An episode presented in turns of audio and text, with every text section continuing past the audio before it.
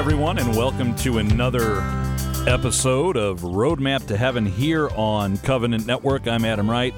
So happy to be with you this morning on this Friday, July 1st. There is a lot that we, uh, you know, I, I would probably say there's a lot that could be said today. Uh, in actuality, there's a lot that's going to be said today. I want to let you know right off the bat, we're going to have an extended edition of Roadmap to Heaven this morning. We're going to be going an hour and a half. So uh, we've got a lot for you today, a lot to talk about, a lot to celebrate. But before we get to any of that, we do need to pray this morning. It's the most important thing we're going to do this morning is pray. It is the first Friday of the month of July, and so we will attend to our first Friday prayers. We also bear in mind that July is the month of the precious blood. Today is one of my favorite feast days. You're going to hear a lot about it. I'm sure Mike Roberts is going to talk about it. We've actually got an interview later about this, but today's the feast of St. Junipero Serra, so we also pray for vocations today. And uh, we get ready for tomorrow's first Saturday devotion to the Immaculate Heart of Mary. And what I really love about this is we're not even a week removed uh, from the solemnity of the Sacred Heart, which was last week, Friday, and the Feast of the Immaculate Heart of Mary, which fell on Saturday. So a lot of things coming together um, for our prayer intentions this morning. So let's get to it. In the name of the Father, and of the Son, and of the Holy Spirit, Amen. O Jesus, through the Immaculate Heart of Mary, I offer you my prayers, works, joys, and sufferings of this day for all the intentions of your Sacred Heart in union with the holy sacrifice of the Mass throughout the world, and reparation for my sins, for the intentions of all my relatives and friends, and in particular for the intentions of the Holy Father. Amen. Most sweet Jesus, whose overflowing charity for men is requited by so much forgetfulness, negligence, and contempt, Behold us prostrate before you, eager to repair by a special act of homage the cruel indifference and injuries to which your loving heart is everywhere subject. Mindful, alas, that we ourselves have had a share in such great indignities, which we now deplore from the depths of our hearts, we humbly ask your pardon and declare our readiness to atone by voluntary expiation, not only for our own personal offenses, but also for the sins of those who, straying far from the path of salvation, refuse in their obstinate infidelity to follow you, their shepherd and leader, or renouncing the promises of their baptism, have cast off the sweet yoke of your law. We are now resolved to expiate each and every deplorable outrage committed against you. We are now determined to make amends for the manifold offenses against Christian modesty and unbecoming dress and behavior, for all the foul seductions laid to ensnare the feet of the innocent, for the frequent violations of Sundays and holy days, and the shocking blasphemies uttered against you and your saints. We wish also to make amends for the insults which your vicar on earth and your priests are subjected, for the profanation, by conscious neglect or terrible acts of sacrilege, of the very sacrament of your divine love, and lastly, for the public crimes of nations who resist the rights and teaching authority of the Church which you have founded. Would that we were able to wash away such abominations with our blood. We now offer, in reparation for these violations of your divine honor, the satisfaction you once made to your eternal Father on the cross, and which you continue to renew daily on our altars. We offer it in union with the acts of atonement of your Virgin Mother and all the saints, and of the pious faithful on earth. And we sincerely promise to make recompense as far as we can with the help of your grace for all neglect of your great love and for the sins we and others have committed in the past. Henceforth, we will live a life of unswerving faith, of purity of conduct, of perfect observance of the precepts of the gospel, and especially that of charity. We promise to the best of our power to prevent others from offending you and to bring as many as possible to follow you. O loving Jesus, through the intercession of the Blessed Virgin Mother, our model in reparation, deign to receive the voluntary offering we make of this act of expiation, and by the crowning gift of perseverance keep us faithful unto death in our duty and the allegiance we owe to you, so that we may all one day come to that happy home where with the Father and the Holy Spirit you live and reign, God, forever and ever. Amen. We dedicate all of our thoughts, words, and actions to the greater glory of God in the name of the Father and of the Son and of the Holy Spirit. Amen. Today on the show, we're going to be talking with Mike Downey, president of Serra USA. I I look forward to this conversation to share with you the good work that Serrans are doing across this country for vocations. Also, in the show today, we're going to be joined by Father Zach Edgar as we weigh that uh, that decision we have this weekend. Do we celebrate our Catholicism over our patriotism, our patriotism over our Catholicism? Are the two even compatible? Are they incompatible? You know, I've heard lots of different things over the year, but Father Edgar and I are going to discuss this and talk about the right order of things and what that means for us. We're also going to take a look at the meaning of freedom today. We've got some words for you on that that we will be sharing, and we're also going to get ready for tomorrow's first Saturday devotion to the Immaculate Heart of Mary. Now, here's the beautiful thing as part of our First Friday devotion, what do we do? We go to Mass. We pray in reparation for sins against the Sacred Heart, which we just did.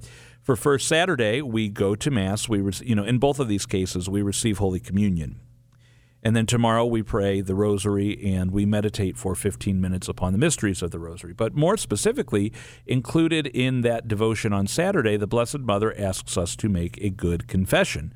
Now, this is a great anchor point for us because while the church precepts say that we are only obliged to confess mortal sins once a year during the Easter season and to receive Holy Communion during the Easter season, which of course you have to be in that state of grace to do. Otherwise, you make a sacrilegious Holy Communion, which would be a mortal sin if you knew that. And now you know that, so you, you have no excuse.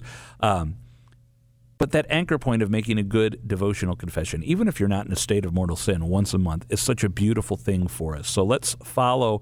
You know, it's like when mom says, I need you to do this. It's not so much just because mom wants us to do it, but because she also knows it's good for you. When she said, eat your vegetables, it wasn't because your mother had stock in the vegetable company. Maybe she did. I don't know.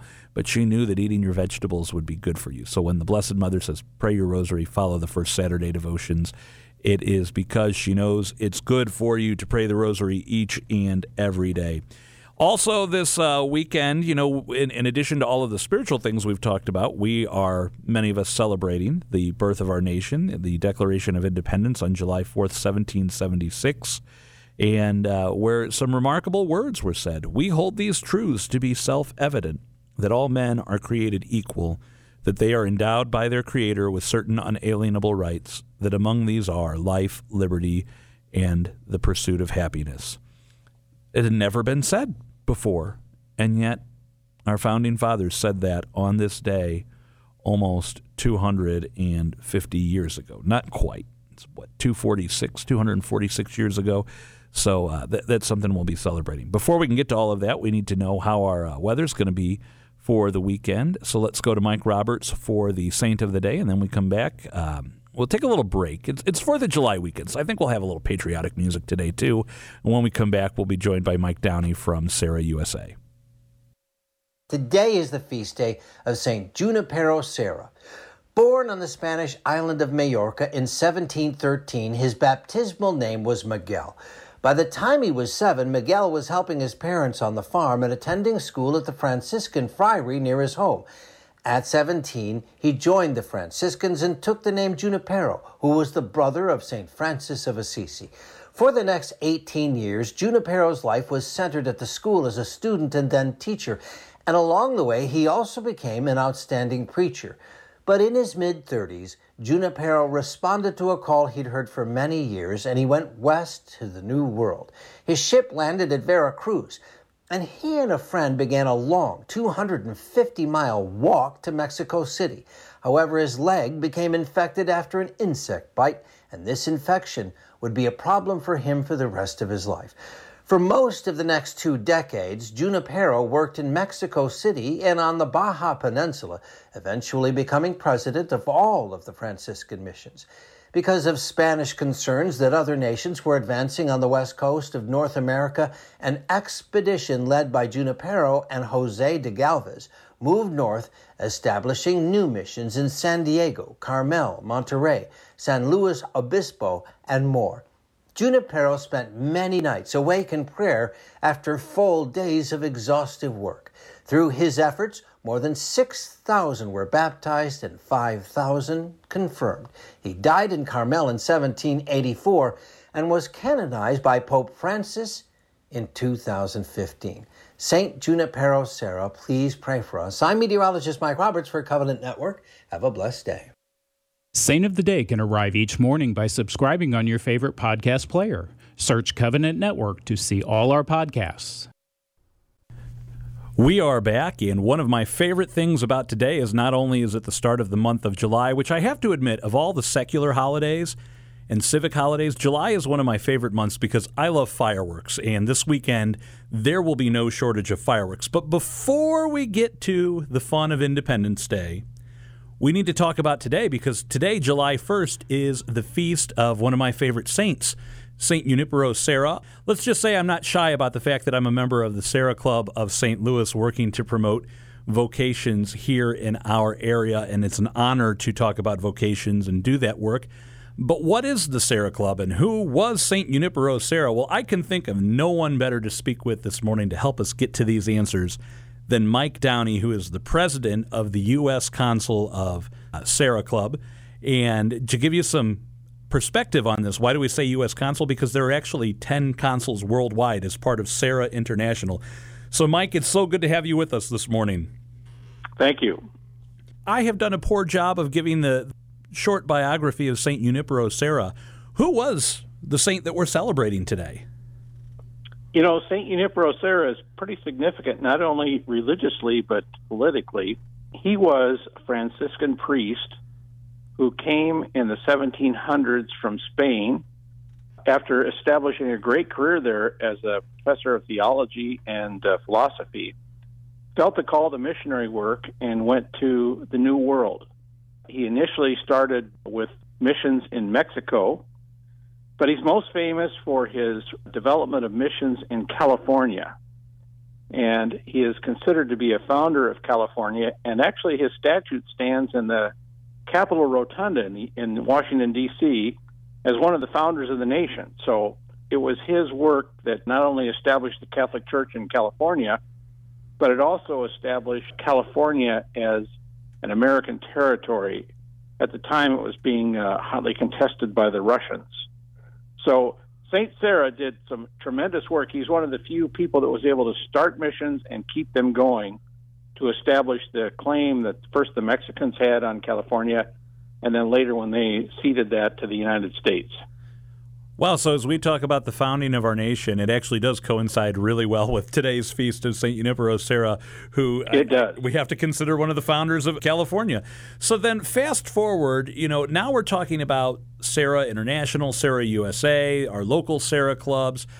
How did St. Junipero, Serra, become associated with vocations and with this work that Serra does? Well, there were a group of four, just four uh, lay Catholics in Seattle, Washington, in 1935 that formed the Serra Club, and they decided to uh, make their patron Serra because of his persistence and everything that he did and his success. So those four started the club, and then it spread widely and by 1951, a really significant event occurred. Serra was so large in the U.S. that it became an official aggregate of the Vatican, of the worldwide Catholic Church. We, in fact, we are the only lay Catholic apostolate in the Catholic Church that is officially aggregated to the Vatican. And what that means is oh, we're under the authority and structure of the Vatican. Oh, wow. So at all times, we have a cardinal who was appointed as overseer and advisor. Our current cardinal is uh, Cardinal Tom Collins from Toronto, Canada. Because of that, our structure is not by parishes, which is typical in the Catholic Church, but it's by diocese. There are geographic areas within diocese that Serra clubs are organized by. And there are about 200 Serra clubs in the United States and about 7,500 Serrans in the U.S. There are about 14,000 Serrans in the worldwide our organization. Wow. So what you're saying is, unlike the, our, our, conferences of St. Vincent de Paul, which usually are organized by parish and then part of a larger regional effort, part of a national effort, and, and even international, Serra Club's a little different from that.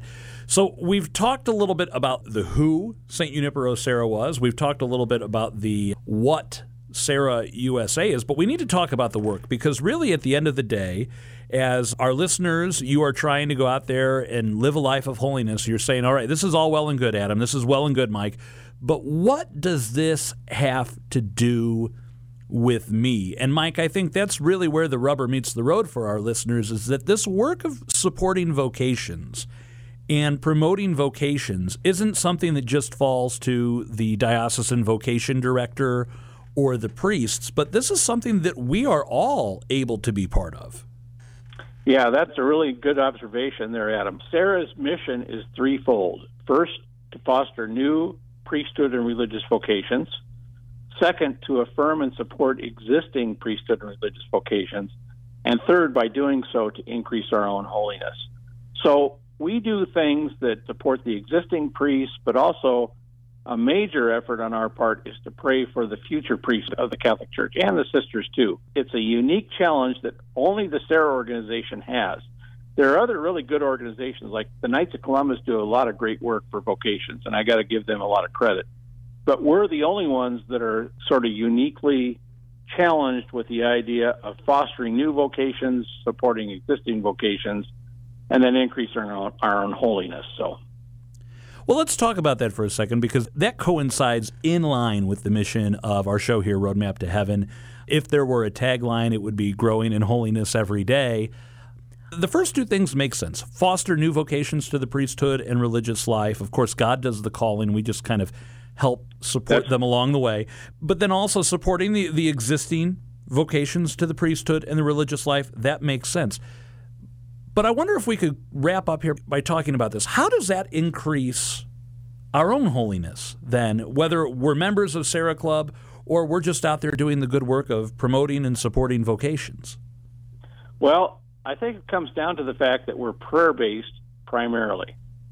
You know, we pray for new vocations, we pray for the existing vocations, and those things are key to increasing our own holiness. But I think that the real key there is it is the things we do. What Serra's a little different for is that we have our Episcopal advisor, Cardinal Tom Collins. He gave a talk once to Serra and he said that action follows prayer. And what he was saying is that prayer is the foundation of everything we do, but good prayer, important prayer, and especially prayers for vocations, call us to some level of action to make that happen. And so what Serra does is we provide the prayers but we also provide the actions to make those prayers come to fruition. So, for example, in supporting and affirming existing vocations, we do a lot of events to try and show appreciation to the priests, the sisters, the bishops, and the seminarians. And we do that in a really organized way that helps those groups know that there's strong Catholic lay support for the work that they do.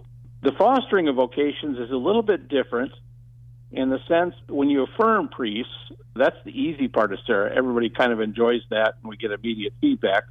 The fostering of future priesthood and religious vocations is a little different because there isn't a lot of feedback. You know, we may do a lot of rosaries, a lot of masses, a lot of hours in adoration for future vocations, but we may never see the fruits of those for, you know, a year, a decade, or even ever.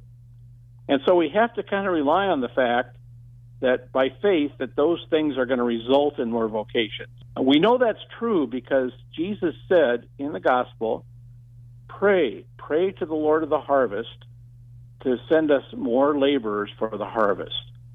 And so all the things that we do, we may never know exactly where or when or how those are going to result in vocations, but we know they do by faith.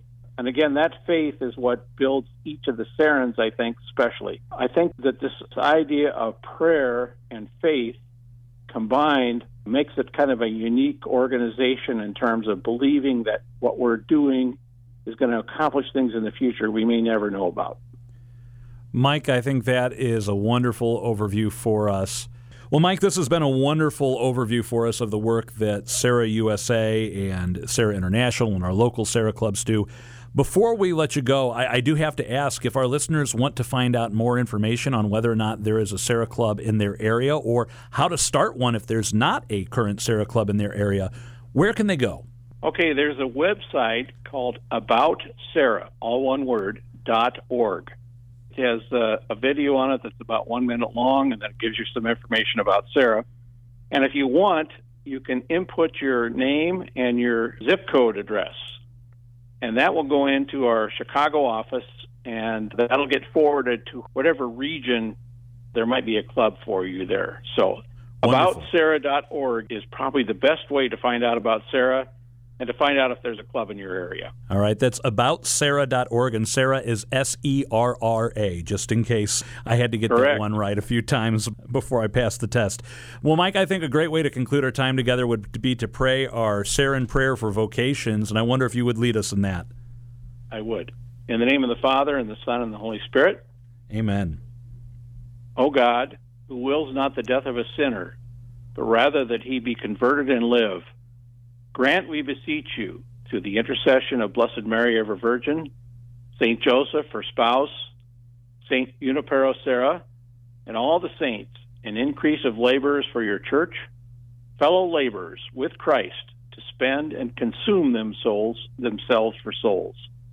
To the same Jesus Christ, your Son, our Lord, who lives and reigns with you in the unity of the Holy Spirit, one God, forever and ever. Amen. Amen. In the name of the Father, and the Son, and the Holy Spirit. Amen. Mike Downey, thank you so much for being with us today on Roadmap to Heaven. Friends, we're going to take a break. Don't go anywhere. A prayer for our country. Almighty God, bless our nation and make it true to the ideas of freedom and justice and brotherhood for all who make it great. Guard us from war, from fire and wind, from compromise, fear, and confusion. Be close to our President and our statesmen. Give them vision and courage as they ponder decisions affecting peace and the future of the world. Make me more deeply aware of my heritage, realizing not only my rights but also my duties and responsibilities as a citizen. Make this great land and all its people know clearly your will, that they may fulfill the destiny ordained for us in the salvation of nations and the restoring of all things in Christ. Amen. Around your phone more than your radio? Download the Covenant Net app on iOS and Android.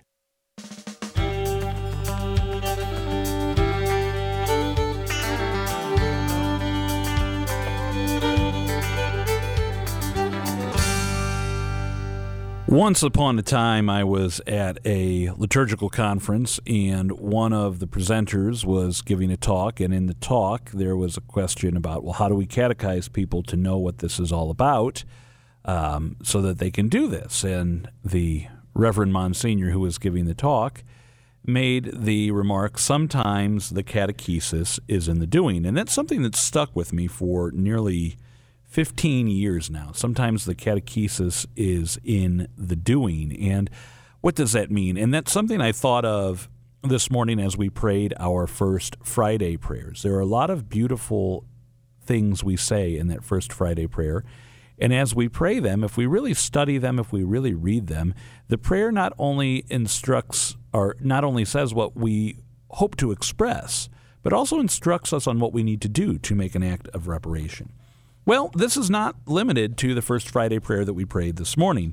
Oftentimes, you'll hear us say, please pray for the nation and please pray for our country. But what does that mean? Well, I'd like to share with you this prayer from Archbishop John Carroll for the 1791 inauguration of President George Washington. We pray, O Almighty and eternal God, who through Jesus Christ has revealed thy glory to all nations, to preserve the works of your mercy, that your church, being spread through the whole world, may continue with unchanging faith in the confession of your name. We pray thee, who alone are good and holy, to endow with heavenly knowledge, sincere zeal, and sanctity of life our chief bishop, the Pope, the vicar of our Lord Jesus Christ, in the government of his church, our own bishop, and all other bishops, prelates, and pastors of the church, and especially those who are appointed to exercise among us the functions of the holy ministry and conduct your people into the ways of salvation. We pray, O God of might, wisdom, and justice, through whom authority is rightly administered, laws are enacted, and judgment decreed, assist with your Holy Spirit of counsel and fortitude the President of these United States, that his administration may be conducted in righteousness and be eminently useful to your people over whom he presides, by encouraging due respect for virtue and religion, by a faithful execution of the laws and justice and mercy, and by restraining vice and immorality. Let the light of your divine wisdom direct the deliberations of Congress and shine forth in all the proceedings and laws framed for our rule and government, so that they may tend to the preservation of peace, the promotion of national happiness, the increase of industry, sobriety, and useful knowledge, and may perpetuate to us the blessing of equal liberty. We pray for His Excellency the Governor of this state, for the members of the Assembly, for all judges, magistrates, and other officers who are appointed to guard our political welfare, that they may be enabled by your powerful protection to discharge the duties of their respective stations with honesty and ability.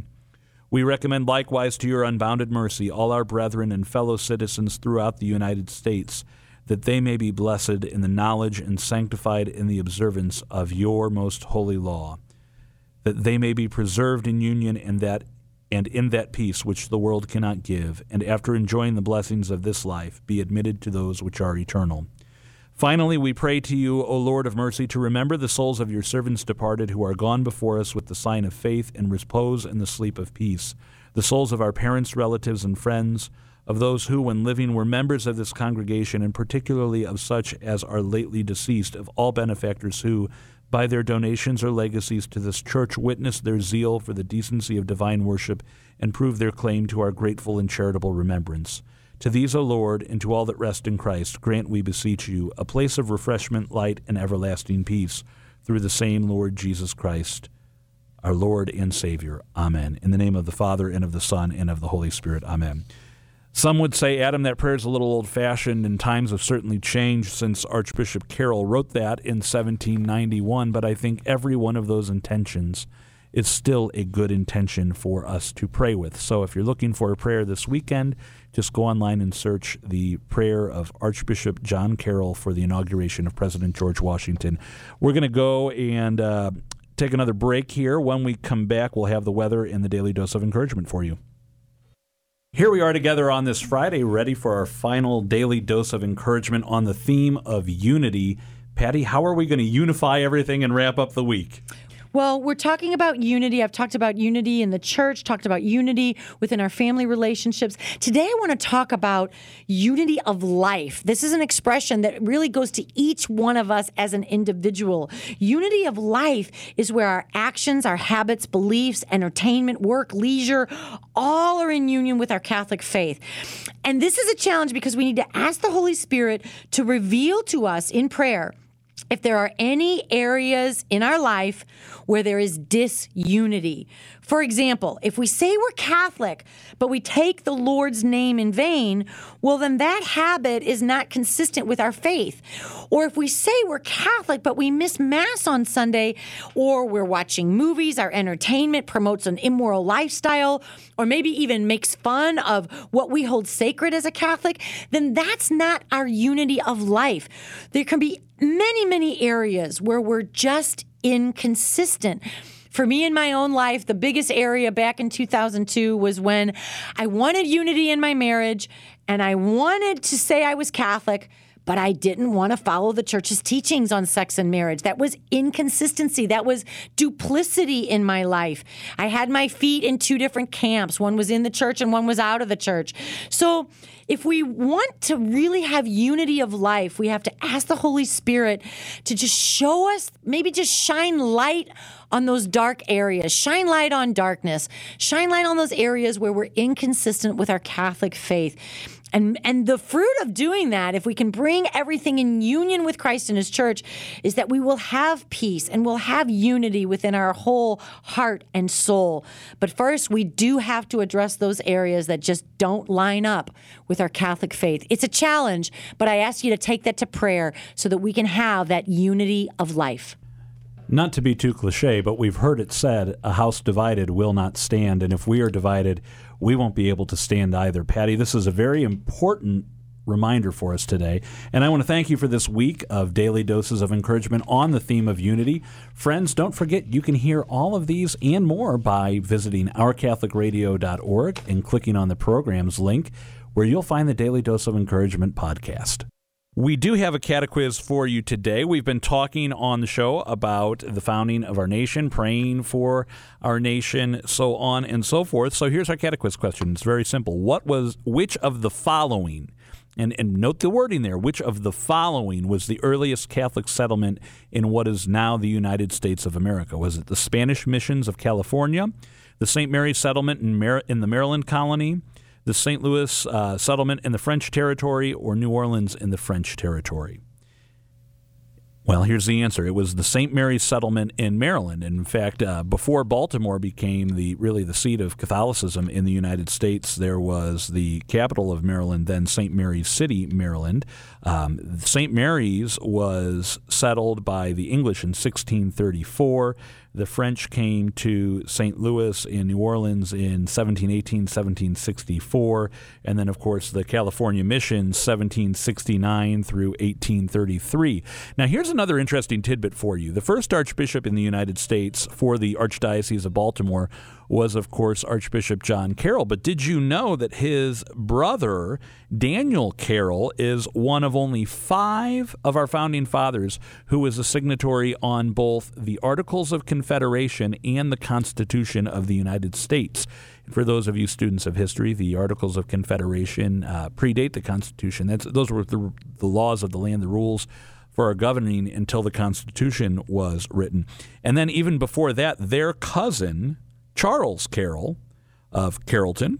Uh, he is the only, he was, he's dead now, he was the only Catholic signatory on the Declaration of Independence. And so, uh, you know, it, you could say it's all in the family, I suppose. But we are going to pause here for station identification. When we come back, we're going to be looking at tomorrow's first Saturday devotion by giving some attention to the Immaculate Heart of Mary. You're listening to Roadmap to Heaven. Stay tuned. We are back. Father Zach Edgar's in studio with us, and we were just talking during the break about some of our favorite patriotic songs and who recorded them. So, more on that later, maybe. We have some work to get to here, Father. It's July 1st. We've been talking about St. Junipero Serra this morning. But we also made mention of the fact that it is a holiday weekend, and I don't know about outside your rectory, but I've been hearing fireworks in my neighborhood for at least the past week, two weeks, three weeks. It's the city of St. Louis. Probably since last 4th of July, the fireworks have been going off. In Quincy, we have a very active neighborhood around St. Rose. I didn't set the over under there. Sure enough, it was the first day of summer, first night, about 11 o'clock. I'm like, up. Oh, that's not a gunshot. That's, That's a, a firework. firework. Yep. And I was like, look at that. That's great. Here's summer, Philly. I didn't know you all played that game in Quincy, but it's probably a completely different setup of that game. Anyway, every year at Fourth of July, I always hear one person, Johnny Naysayer, as I like to call him, uh, say, "You know, it's wrong that that we have mass for Fourth of July and that us Catholics celebrate Fourth of July and Independence Day with so much vigor and, and joy because we're Catholic first. We're not Americans first. We're Catholics first." And sometimes I don't know how to respond to that. So I thought, listen, Father Zach Edgar, he's from the Diocese of Springfield. Their cathedral is so close to where Abraham Lincoln's museum is. I mean, if we're talking not founding fathers, but giants of the country, Lincoln's certainly one of them. So if there's anybody that would know, how do we do this? Are we American? Are we Catholic? Are we both? It's Father Zach Edgar. So where do we begin? I, appreciate that high billing. We'll see if we can live up to it or not. But the Catholic Church in general, it's always both and, right? So we want to do both well. We want God to be in the middle of the mess, right? So, and uh, we're great at making a mess in all the countries of the world, and we're no exception here. I think it's really beautiful if we want to like combine the kind of the liturgical question because I think that's I think there's a maybe a fair criticism of like the formulary that's in the missal for the 4th of July. I've never personally used that one. I like to pray for since there is such a division in our country. I do the votive mass for our oppressors uh, out of the missal on the 4th of July because we're uh, we could also do the votive mass for charity. You could do all kinds of things. Of course, it's the month of the precious blood, and that's an incredibly powerful piece of spiritual warfare. The month of July to do a votive mass of the precious blood anytime there's an open day on the, the calendar. But we want to put the Lord in the in the middle of it. I was mentioning to you earlier to get more at the question that you asked. Uh, in our cathedral, when it was built in uh, the late 1920s, of course, that was a huge time in America's history of anti-Catholic sentiment. And uh, Bishop Griffin, when he was named the first bishop in Springfield, and uh, next year, as I'm sure Bishop Paprocki has already mentioned to you, and as we'll highlight over these next uh, 16 months, you know, we'll celebrate the 100th anniversary of the translation of the see from Alton to Springfield next October. And when we had our new cathedral built, it was built in a style that was, I would say, unique in trying to mix uh, American architecture with what we have to offer in the church. There's all kinds of different things going on there, but the most profoundly unique things are two stained glass windows, one which has an image of the American Revolution, where George Washington is seen talking to uh, Archbishop John Carroll during the Revolutionary War, and another window where Lincoln is talking to Archbishop Hughes of New York to beg Pius IX not to side with the Confederacy. And also, as uh, you may have heard about Bishop Griffin, there is a little image of, we think of Bishop Griffin's face as like the page of Archbishop Carroll in one of those windows where you put yourself in the picture. That's your own little signature whatever. But Bishop Griffin, above all else, wanted to prove at that juncture in history you can be Catholic, you can be American, and these things are not at odds. But we know who has to be first. And I think scripturally, the best place to go, I just mentioned to you off air that Al Kresta had a great show on this earlier this week on the 28th, and they were talking about the scripture passage of, you know, unless you hate your father and mother and all these other things, you cannot be my disciple. And of course, our Lord's not telling us to hate our family, but by comparison, we're saying we've got to love the Lord with everything that we are. And everything else is secondary, including the country that we come from. We can be proud of our heritage, we can be proud of our family, we can love our family, we can love our heritage and the place that we're from, but we have to be God's servants first. Now you're taking me back to a few weeks ago, Saints Thomas More and John Fisher, and I think of that great line at the end of the movie A Man for All Seasons Mm-hmm. I die the king's humble servant. But God's first. And I, I learned actually from Father uh, Eddie Volts in a homily that he gave that day for our Speaking of Serra Club on the show earlier, we had our new member installation mass, and he was talking about St. John Fisher, who essentially said the same thing that, that I love my country, but I, I love God first. Now, that was England. That's maybe a sore subject uh, on these days that we celebrate our independence from the realm, as it were, but that's the same calling for us then. We can have the hot dogs and light the sparklers and fireworks pending the legality of our jurisdiction, put on our red, white, and blue, and, and have a good old time celebrating Independence Day. But first and foremost, we are God's children, and He's at the center of all of it. Let me put it to you this way. As a chaplain at the Veterans Home, I've had an opportunity to lay many of these faithful men and women to rest. And uh, I almost always use the reading, oh, it's from one of the epistles of John, and it talks about, let us lay down our lives for our brothers.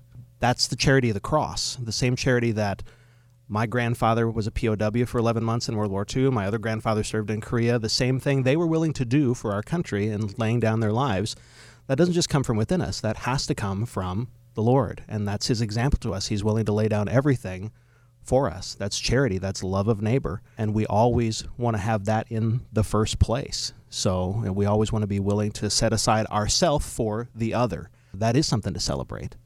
Yeah, now I think back to the the founding of our nation, and this is one of those times that I'm going to start nerding out, and especially now that my son's about the age that I was, when I loved going down to the old courthouse and hearing the, the reading of the Gettysburg Address or the Oh, reading cool. of the Declaration of Independence, and I don't even know if they're doing that this year, but I know that we're going to get online, we're going to be doing some things and going through some things, and he's going to have a grand old time.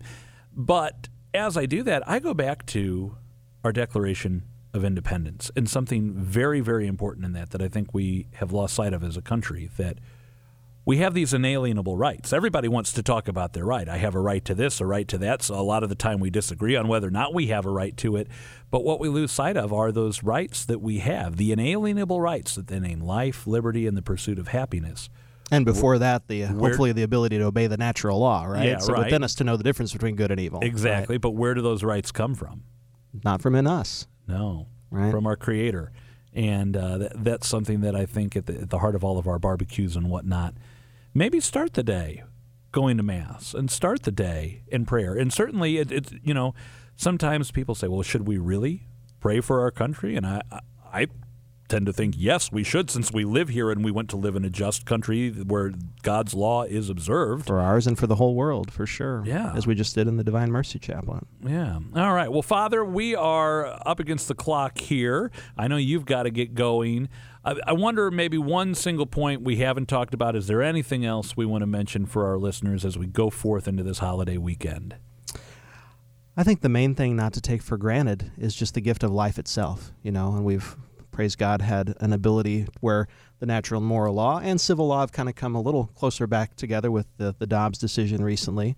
We've got a lot of work to do in a lot of our states still when it comes to the dignity of human life at all its stages, but just the gift that God has given us every day uh, to take our next breath, to be with our loved ones, to be able to worship Him, uh, to be able to thank Him, and uh, to just to see our blessings for what they are. Because I think we complain too much about the quote unquote first world problems. There are things that need to be addressed in our society. We're not just going to gloss over those, but as far as how much we get divisive towards one another, you know, there are so many things that we ought to be grateful for that we let slip through nearly every day. And just taking it back to square one, being grateful for life, being grateful for all the people who have fought to defend that freedom of life, liberty, and the pursuit of happiness as given to us by God. Those are things that we ought to be grateful for. What a great reminder for us, especially me, who every now and then when I go to the grocery store, I'm like, ah, they only have the bottled tea that's either sweet with lemon or without lemon, and I want unsweet tea with lemon, and they don't have it. First world problems here. I will play my tiny violin for you. Yeah. Well, Father, how about instead of a tiny violin, you lead us in prayer before we go to the break?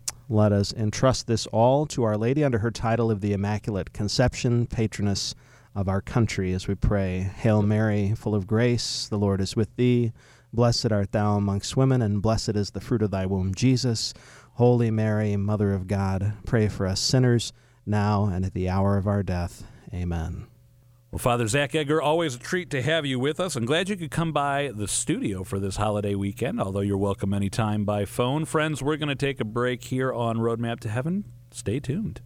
Well, as we close out today's show, I know those of you listening on the radio are saying, Adam, come on, my speakers are now oozing red, white, and blue from all the music you've been playing today. And that's true. That's that's fair. Those of you listening on the podcast, you have to go and find your own patriotic music because our licensing agreements don't allow us to put the music in the podcast. But, uh, you know, here's the thing for as long as I can remember, ever since I was a little kid, and, and I mentioned this uh, with Father Edgar just now, we would go down to the celebrations in downtown St. Louis. And, you know, the bands were great, the air show, wonderful, the fireworks, absolutely always fantastic.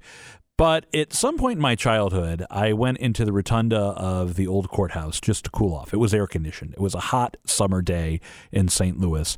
And while I was there, they were they had an actor dressed as Abraham Lincoln reading the Gettysburg Address, and they were, you know, it, it caught my attention. And that was when my love for our American history really started to blossom. And all throughout high school, my favorite courses were not world history, but American history, and even into college. And it's something that I still enjoy to this day. And I spend a lot of time thinking about that. Why? Is it nostalgia? Is it, you know, blind just uh, celebration. No, I, I think that honestly, when you look at the course of human history and you look at everything that you know we have accomplished through the grace of God in the last two millennia, it's a very unique place we live in, um, where the nation was founded based on our Judeo-Christian beliefs in a system of government that's never been tried before and had never been tried before this. And uh, some didn't think it would last 10 years. And here we are almost 250 years later. Not to say that we don't have our problems and we don't have our concerns, and that's anywhere, but I think, friends, that the more you and I strive to live a life of holiness, the more that you and I strive to live out our faith in the public square, especially as we heard earlier on the show about religious freedom, um, the better off we'll be, not just you and I individually, but as local communities, as states, as nations. And, you know, it's very easy to look around and see some of the very concerning things in our society today, not just limited to our communities, towns, states, country, even throughout the world. Some of the, the very grave concerns we have about culture and society in general.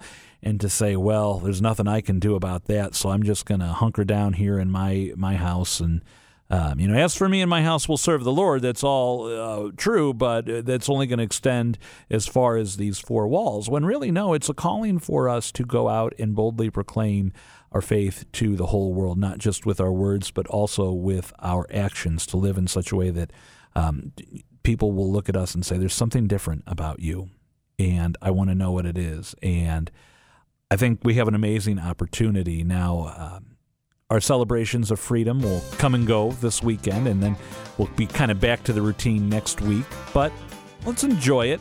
So enjoy a hot dog, enjoy some fireworks, but pray, pray, pray for our country. Let's pray in the name of the Father, and of the Son, and of the Holy Spirit. Amen. All glory be to the Father, and to the Son, and to the Holy Spirit, as it was in the beginning, is now, and ever shall be, world without end. Amen. In the name of the Father, and of the Son, and of the Holy Spirit. Amen. I want to thank you for being with us today. I want to thank Mike Downey and Father Zach Edgar for coming on the show. I want to thank the Franciscan Friars and Father Ripperger for allowing us to share their words. For those of you listening on the podcast, uh, be sure to click like and subscribe and share this with some friends. Join us next week. Roadmap to Heaven goes back to every weekday, starting Tuesday morning at 7 a.m. And Dr. Scott Hahn's going to be with us for three days next week. You won't want to miss it. Until then, for Covenant Network, I'm Adam Wright. Pray your rosary today.